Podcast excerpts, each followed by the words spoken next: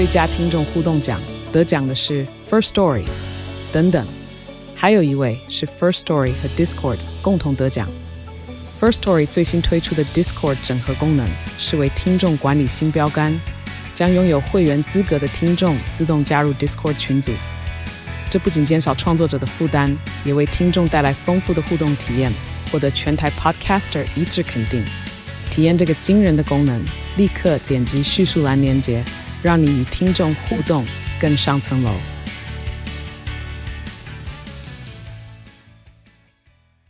收听、收看今天的蓝轩时间哦。那在今天呢，礼拜三一样是我们谈健康、谈医疗的单元。那我不晓得呢，大家是不是有关注到啊？因为现在癌症对于呃现代人来说，真的是呃台湾的发现率跟呃这个致命率哦都越来越高哦。但同时也幸好啦哦，有点像是道高一尺，魔高一丈，再来呢道高又更高了啊。那就是说呢，一些呢可以治疗癌症的方式呢也越来越多。呃，就在五月中的时候，五月十五号。啊，这个荣总的呃重粒子医疗中心啊，正式的启用啊，那一天的话呢，真的是呃，真的是讲冠盖云集也不为过了哦，包括连总统都去了哦。那比较特别的是呢，我们看到还有卫福部之外，还有原子能哦，这个我们的委员会哦也派人去了。所以呢，重粒子癌症治疗中心到底是什么？它对癌症的治疗。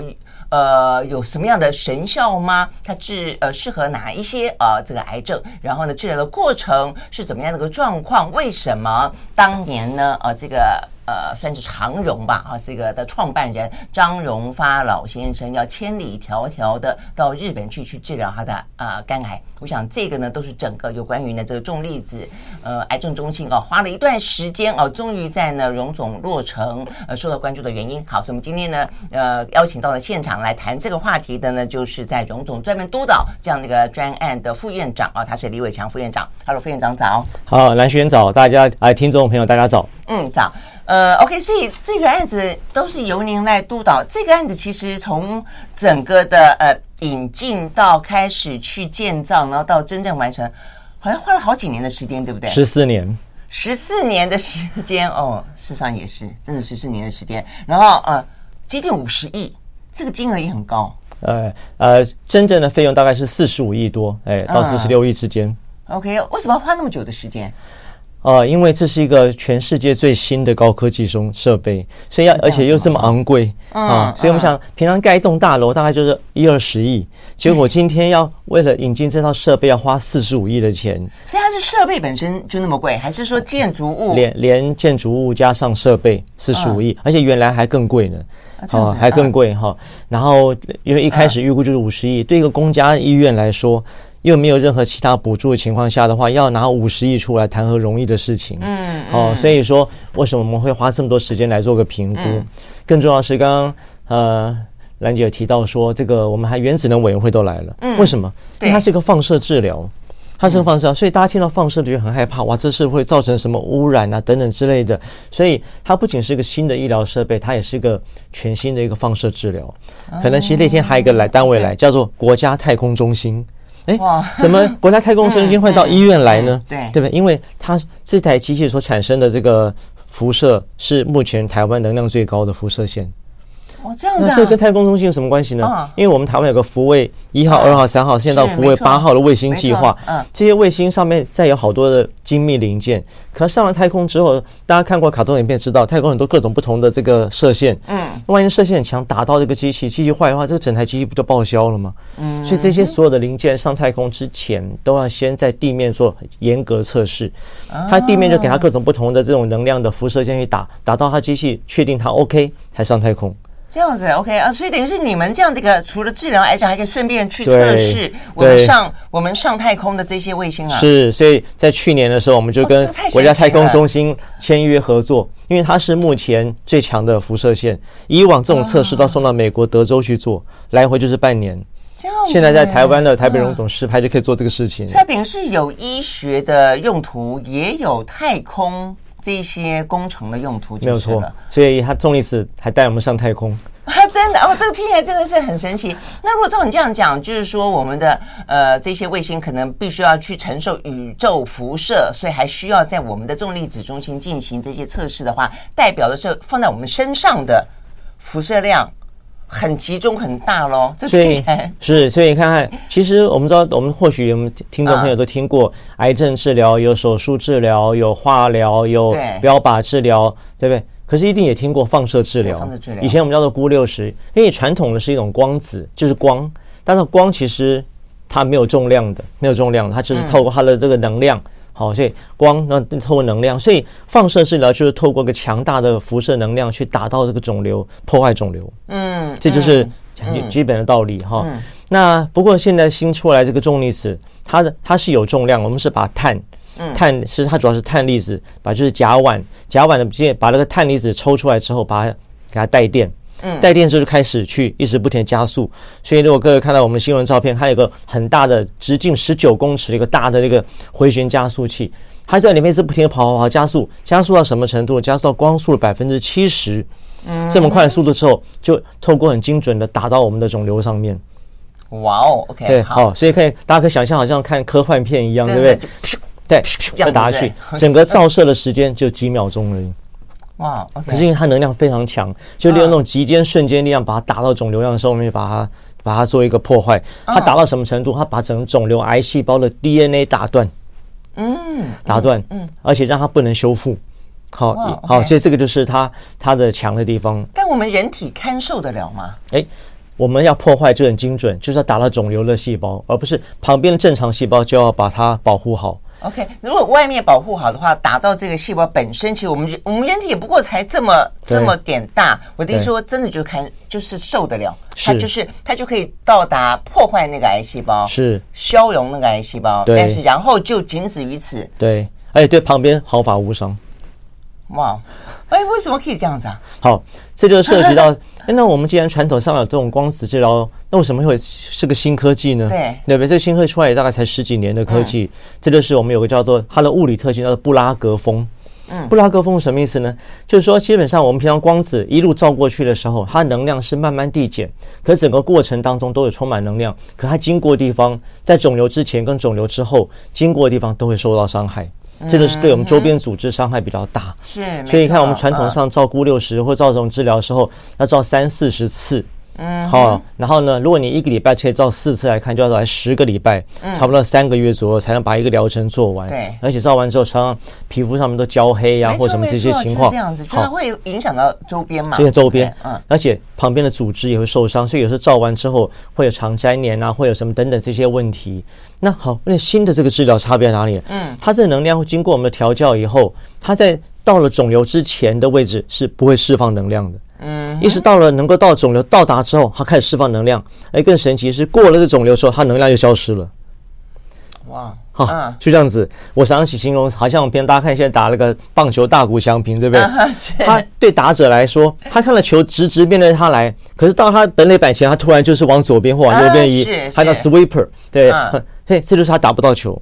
所以你看，他就这么神奇，为什么投球可以投到这样子？到了那边就是直球，明明看起来直球，到了本垒板就开始偏移呢？嗯，是，这就是人家就也是这种他的特色嘛。我们这个这个光子训练的，为了训练我们这也要调教，可是利用这个有有这个这个重离子它本身的这个特性，物理特性，嗯，它就是对周边毫发无伤，可是对这个肿瘤本身可以产生最大破坏力。它可以把它所有能量在这个这一点集中起来，嗯，好发发发挥出来。这叫做布拉格风，这个布拉格风这个地方.这个叫布拉格风。嗯，你看它在前面的时候是没有不会产生影响的，相对于传统的光子在前面就会受到影响。哎，光子的效果是越来越差。我们重力只是到了某个点特别好，过了之后就全部降下来。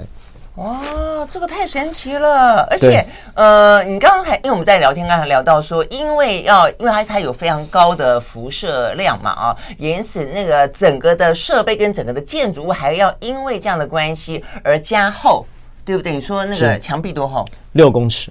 对啊，你看墙壁要到六公尺，但是到人体的话却可以这样子进去到癌细胞之前是是没有释放能量的，而且之后也没有，就在那个点上面突然之间可以释放那么强大的能量。不过当然，呃，还是会有一些些副作用啊，就但是所以因此要有非常非常精准跟缜密的评估啊。好，那我们要休息一会儿再回来继续聊。我们刚刚讲到从传统的放射性治疗，除了光子治疗，其实中间也还有一度呢，有个叫质子的，哇，这是在台湾的很多的医学中心啊，也是呢，呃，算是一个嗯。重武器装备嘛，啊，这个对应呃癌症，那质子跟现在呢这个更新的重粒子呃的差异又在哪个地方？针对的癌症的一些治疗的功效又如何？费用又怎么样？我们休息呢再继续来聊。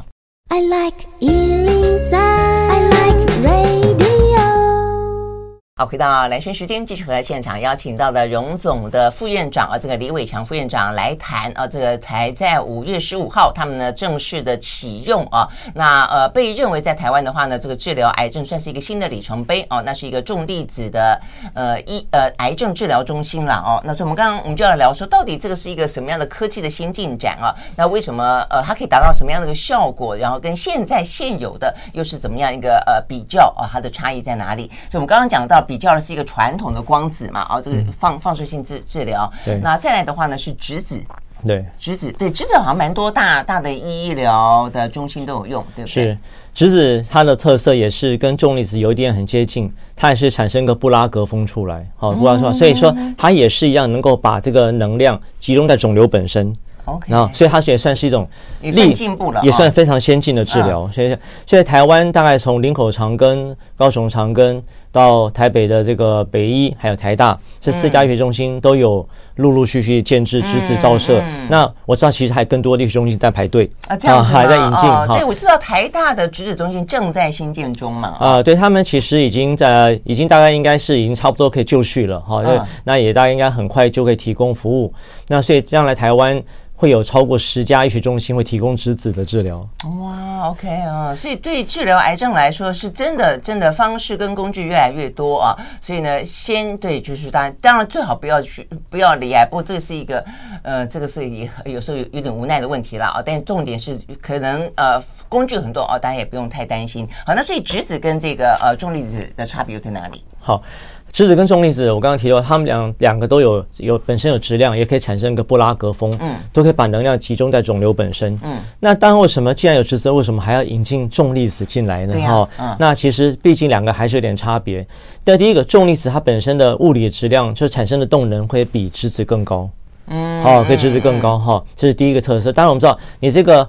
炮弹跟子弹打到一个物体上面，它效果不一样嘛？所以破坏力的话，其实这个重离子是比质子是强，这是第一个。OK。第二个很重要的地方就是说，这个质子的治疗哈，或者传统的放放射治疗的话，它对于这些哈比较深层的组织，特别是比较缺氧的环境下的组织，好，它效果比较不好。我们知道，其实有些肿瘤它长的位置是很深层的，这些地方我。打化疗也打不进去，开刀又很难开。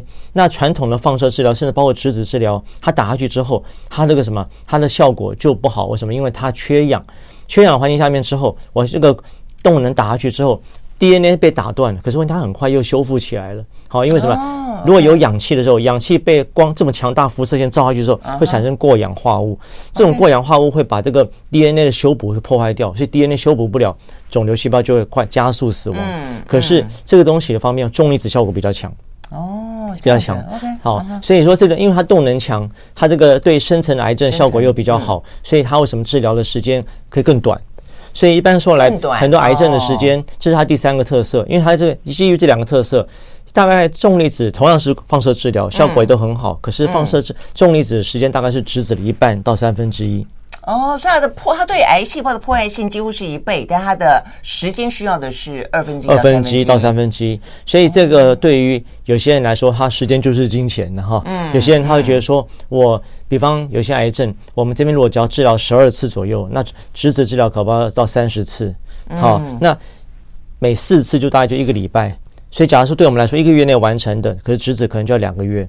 好，大概这样子。但有人就看他选择，好，看他选择，好，就看有人希望快一点，有人希望慢一点，嗯，等等的。所以基于这几个特性来说，重粒子跟质子还是有点区隔的。嗯，虽然两个都是很好的一个放射治疗，嗯，两就是两个基本上面的呃逻辑是一样的，是一样的，是一样的，原理是一样的，原理是一样的。对，OK。那呃，除了我们刚刚讲到它的破坏性比较强，更强，那时间可能需要的更短。对，那我想这个中间的差别在选择上，一定是一个价格的问题。价格对，对？是，那所以价格就重重粒子会比质子贵，会比它贵一点，会比它贵一点。哦、那其实这要看各个不同的癌症。其实当初我们现在在台湾哈，这个属于自费的，因为它目前健保不给付嘛，嗯，所以这种自费的治疗都要送到卫生局去审查。所以当初我也是代表医院跟同仁一起去台北市卫生局审查的时候，我们就会把同样的癌症的时候，它的照射次数跟它价格，把重粒子跟质子做个比较，嗯，好，所以基本上面。我们的价钱总费用就是每治疗一个疗程的费用的话，它大概会比质子高一些。嗯哼。可是我们控制到要低于去日本的费用。OK，这是当初我们对社会的承诺。好，对社会承诺。其实以我们的整个新建成本来看，我们整个新建成本大概重粒子大概是质子的两倍到三倍。嗯。这么贵，可是我们最后的价钱其实只比质子大多一点点。嗯，好，而且还能够跟日本有竞争力，因为当时我们承诺的是公家医院嘛，我们就希望把价钱尽量往下压，压低到民众他可以在台湾治疗，不用跑到日本去治疗。嗯嗯，所以这样简单讲，就是说，事实上重粒子它的成本相对来说还是高的，是因为它的次数比。质子少嘛，少，但它总价却还比质子高，代表它的单次的费用实际上成本是高的。是，只是说你们不会不会呃把它拿来跟质子比较，是把它拿去跟去日本治疗去比较。是是是，对对。嗯、那它价钱其实当你时间只要一半的时间，可是你你的费用只多一点点的时候，有人或许会考虑做重粒子的治疗。嗯，嗯，更何况有些癌症对重粒子效果是远高于质子的。对，我想这个可能会是重点，就是当你在选择上面，如果说你都可以都适用，你现在可能还可以适用在最传统的光子的时候，那它可能最便宜。而且最最已知用的最久，哦，但是所以你可能就可以光子、质子跟重粒子，你可以去做各个各个方面的比较。但有些癌症可能就是似乎是非哦这个呃重粒子不可，或者是说重粒子的效果会特别好。我想这个时候可能是一个选择的重点了哦。那至少就我所了解的，像是张荣发老先生当年啊，因为肝癌三公分嘛啊，他就呃就飞日本，那对他来说他他可以。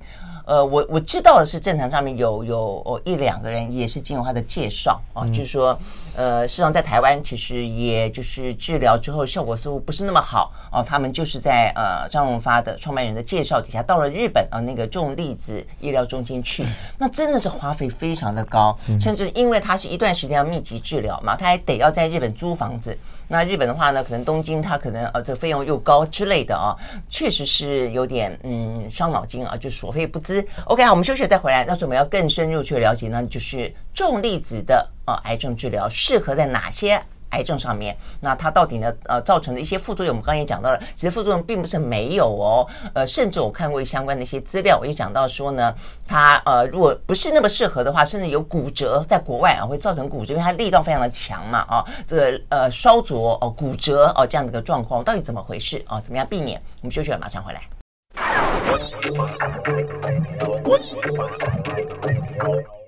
好，回到兰萱时间，继续回来现场，邀请到了荣总的副院长啊，这个李伟强来谈有关于呢呃重粒子的癌症治疗哦。所以我们刚刚聊到，就是说现在的一些工具越来越多哦，那这个是目前看起来最先进的。我可以再请教一下，全世界有有几个，就是它的普及性到底怎么样？好，全世界目前哈。已经登录在有没有个网站是公告全世界的重粒子？目前总共是十六台啊，十六十六台也不多嘛，不多。那台北荣总是第十四，哦，还有第十四。那这十六台的分布里面有七台是在日本，嗯，所以日本是这整个技术的这个最重要的地方。哎，另外少数在欧洲有这么多吗？呃，日本为什么这方面比较先进？是因为罹癌的人数多，还是他们的医疗？他们确实医疗在过去这些年也拿到诺贝尔医学奖了哦。是哪是什么原因？因为我觉得日本在这个这个有些特别的技术上面，我觉得他们技术真的是领先世界。所以并不是因为他们的癌症特别多，不是，而是他们的研究本身比较先进专是他们对于这种所谓的放射，会像日本被炸过两颗原子弹嘛？哈，对不对？所以你看日本对于这种东西的这个研究跟它的防护等等都是一流的。哦，你看这样，你这样讲很很重要，还有包括防护，对，对不对？对，防护也是一流的，因为你你说你做了一个能够去去杀敌万千，但是你搞不好 到时候伤及无数，那那根本不划算，对不对？是啊，是啊，是啊。可以了解。好，那所以回回过头来啊，这个重粒子的医疗中心在呃荣总，他在整个的建立的过程当中，事实上已经展开呃这个算是临床实验嘛，所以事实上在正式启用以前，已经收治了十二个病人，是对不对？看起来效果是不是也还不错？效果都不错。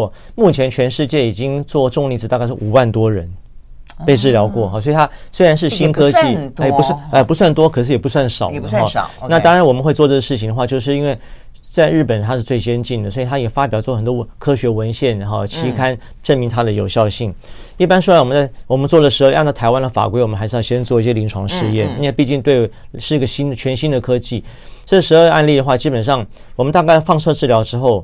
结束之后，我们会做一到三个月就开始陆续评估，那每三个月追踪一次。嗯，哦，所以到目前为止这几个案例其实都蛮蛮成功的。好，那这几个案例有没有一些特色？就我们刚刚讲到的那，那就你们在收治之前呢，会有非常非常仔细的评估嘛？嗯、我想这件事情是非常重要的，是就是说重粒子呃这个呃癌症中心，它并不是适用所有的癌症啊，就算你很有钱或者你的时间非常宝贵，你很有意愿，那但是呃并不是完完全全的，也有可能会。被 reject 掉的啊，所以对你们来说，这些呃病病人他们有什么样的一个特特色跟一些条件符合？是我我刚刚提到，其实在这次的开幕时候，我们特别提到，它是一个治癌症治疗整个的一个拼图的一重要的一块。嗯，可是我们知道，既然是拼图，表示它不是唯一的一块。嗯，我们还有很多治疗的方法。好，重离子一定有它的适应症。好，就好像其他的化疗、放疗或手术治疗，一定有各自的适应症。嗯、我们只是希望说能够做一个综合的治疗，来帮病人选择最好的治疗。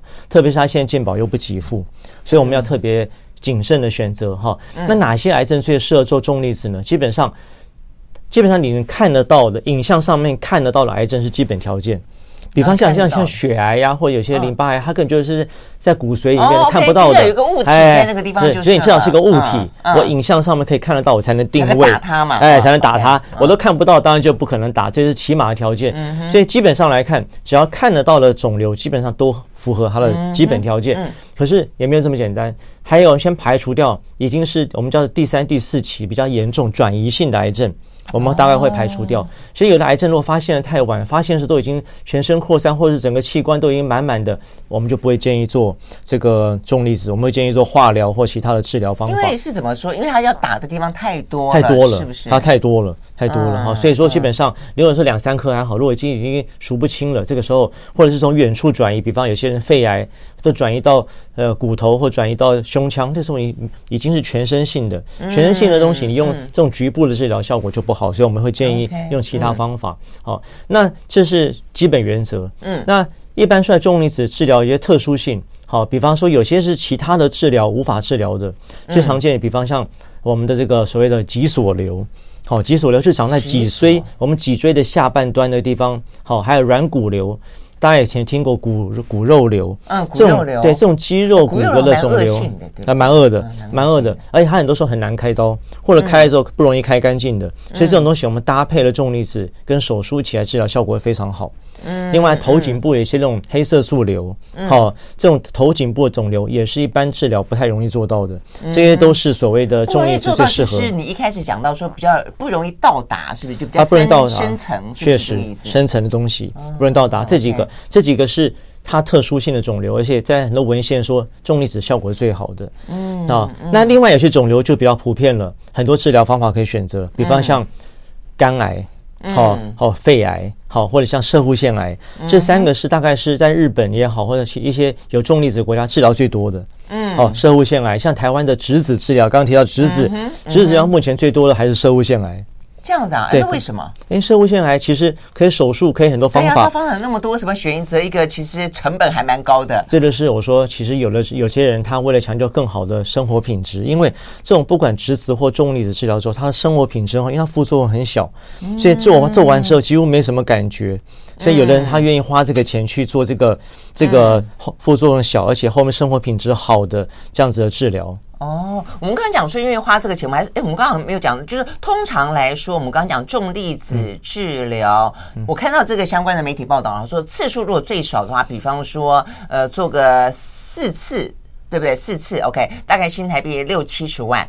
然后呢，呃，这个但是有些哦，可能要更多次的哦，比较。难的比较复杂的，呃，十二次为限哦，那可能就要一百五十万左右，所以等于是呃六七十万到一百一百四五十万左右，大概是这样的 range。哦，因为我们这我们是以一个疗程来算来计价的，嗯嗯、所以假设像肝癌、肺癌这种比较简单型一点，大概四次，大概我们就差不多六十到九十万左右。嗯，好，那有些大部分的像射物腺癌啊，或者一些比较复杂性癌症，大概在十二次是很常见的。嗯，十二次大概就差不多是一百万到一百二十万，大概这个价钱。嗯，嗯有些更深层的脊索瘤或那些要到十六次的，十六次那大概差不多就接近一百五十万，嗯，大概是这个价钱，所以大概从六七十到一百五十这个 range，所以等于基本上四次是一个最基本的一个呃差不多。次数一个 package 就是了，是，是。OK，所以等于是平平均每打每打一次大概就要花个。十五到二十万，不，因为它因为我们除了住这个费用之后，还有其他模具啊、评估等等费用，所以说，呃，十二次并不等于四次的三倍嘛，啊，对，所以还有个基本成本，所以大概四次大陆差不多九十万左右，然后十二次差不多就是一百。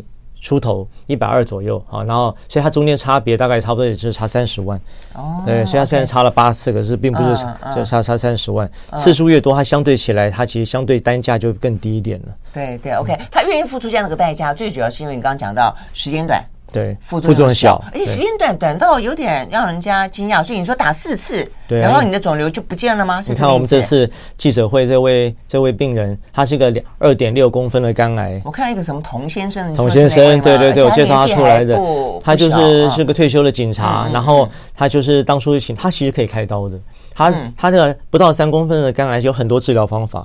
当初张荣发也是不到三公分的肝癌嘛，是是，但人家是张荣发啦。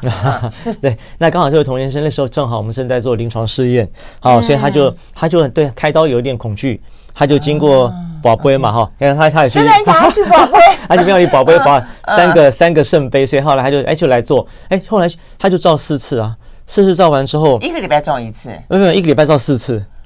一个月来照四次，然后照完以后就就回家了。哎，他就每天回家通车这样子来照相啊。来照完回家以后，我们就要评估到现在已经都已经超过半年了，都肿瘤都没有复发。哦，那这个真的是因为不用动刀，又没有疤痕，然后时间又这这么这比我想象中的短，这么的短，一个礼拜之内照四次就结束了。我们一个礼拜照四次，所以那十二次的就是三个礼拜。哦，所以他都是门诊来回照。所以这个很适合很多国际的病人。哎，他也不用住院啊，不用住院，他是门诊照的。门诊就可以。对，我们现在所有的病人都是门诊照。哦，OK，我们要休息一会儿，再回来继续聊。这个听起来真的是是是太方便了，太便利了。是是。呃，对人对生活的负担相对来说都小，对不对？好，我们休息再回来。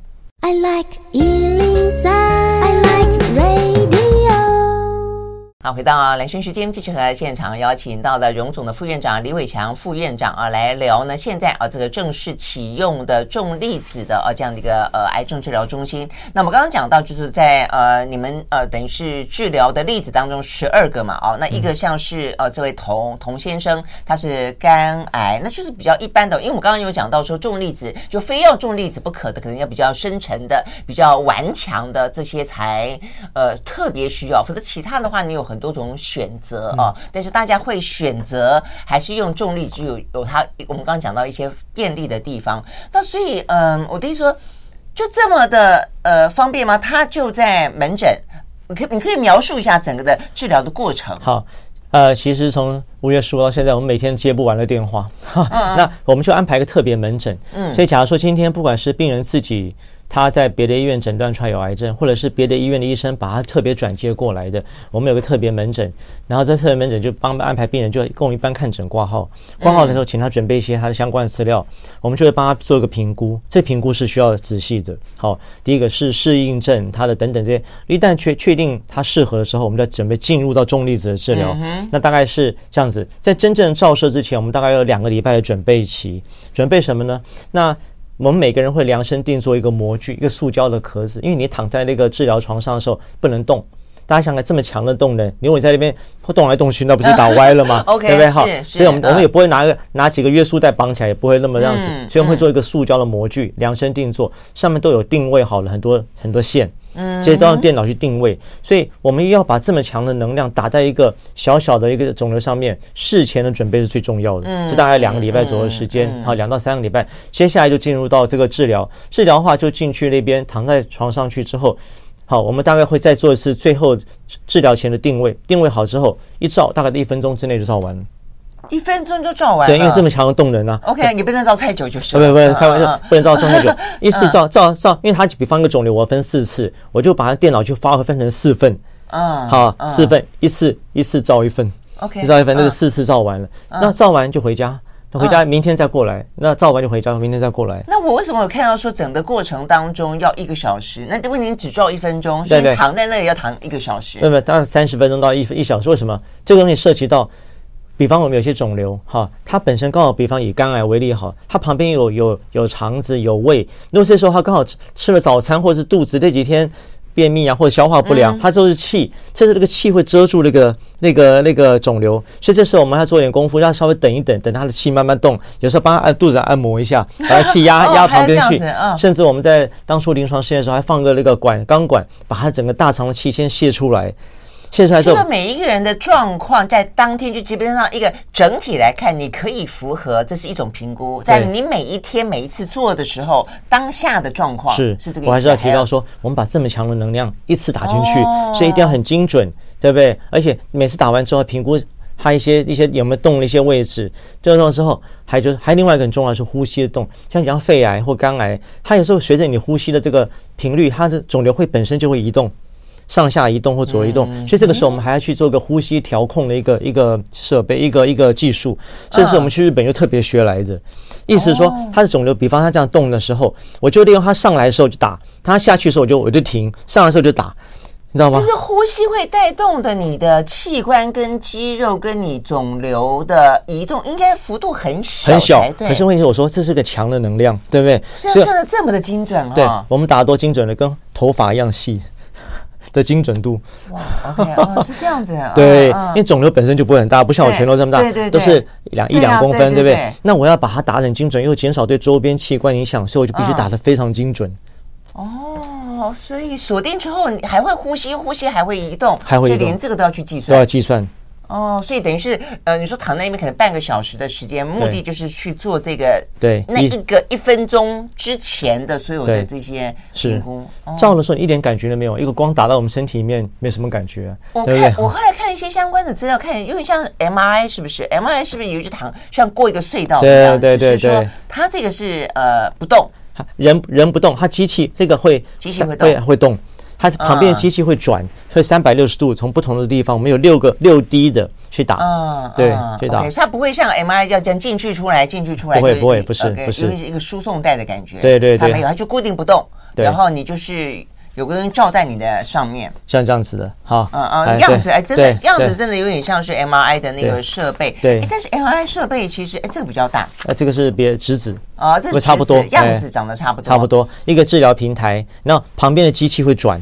哦，所以我们这个这个 table 本身也会左右倾一点点，好，因为为什么？因为它有时候角度，这是为了角度的关系。三百六十度就是了。对对对，当然不会像云霄飞车，不会让你转到处，它只是会有调个角度，让你能够肿瘤可以打得更准。声音会很大吗？因为啊，没有声音，完全无声。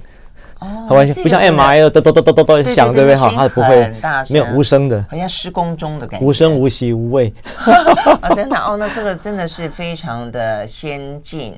嗯，OK，好，所以呢，这个部分的话，就是在跟大家描述一下这个过程了啊，所以等于是在呼吸的吸吐之间，就完成了这样的一个呃所谓的门诊的啊，那总共一次啊，那你可能来个四次或十二次左右。好，但我们刚刚也讲到了，你光是呼吸这件事情就会影响到呢，呃，这个嗯重粒子啊，这个放射治疗的精准度的话，更何况我们刚刚讲到有些状况副作用啊未必适合。呃，我我们刚刚特别提到说看到。国外的有些例子啊，有什么呃造成灼伤的啦，甚至骨折的啊。那呃，尤其这个器官跟器官之间，如果粘的比较近的话呢，这一部分似乎都是呢重粒子的治疗过程当中要特别特别注意跟避免的啊。所以这个副作用状况是怎么样？我们休息，马上回来。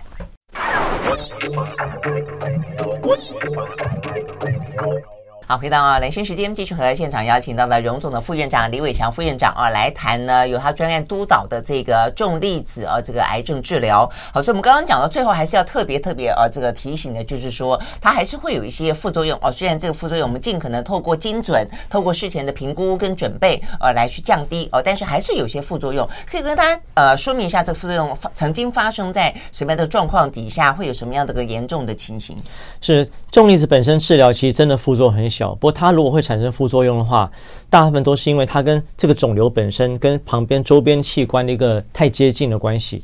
所以为什么我们要花这么多时间去做事前的准备功夫，就是为了减少它的副作用。为了这个点的话，我们特别派了我们医疗团队到日本去，过去的三年，嗯，不只是医师、护理师、放射师啊、技术员等等，都陆陆续续去日本最先进的技术学学什么呢？学我刚刚除了讲呼吸的控制之外，还有就是如何能够减少这些副作用。我越精准。对旁边的组织影响越小，就越会减少副作用。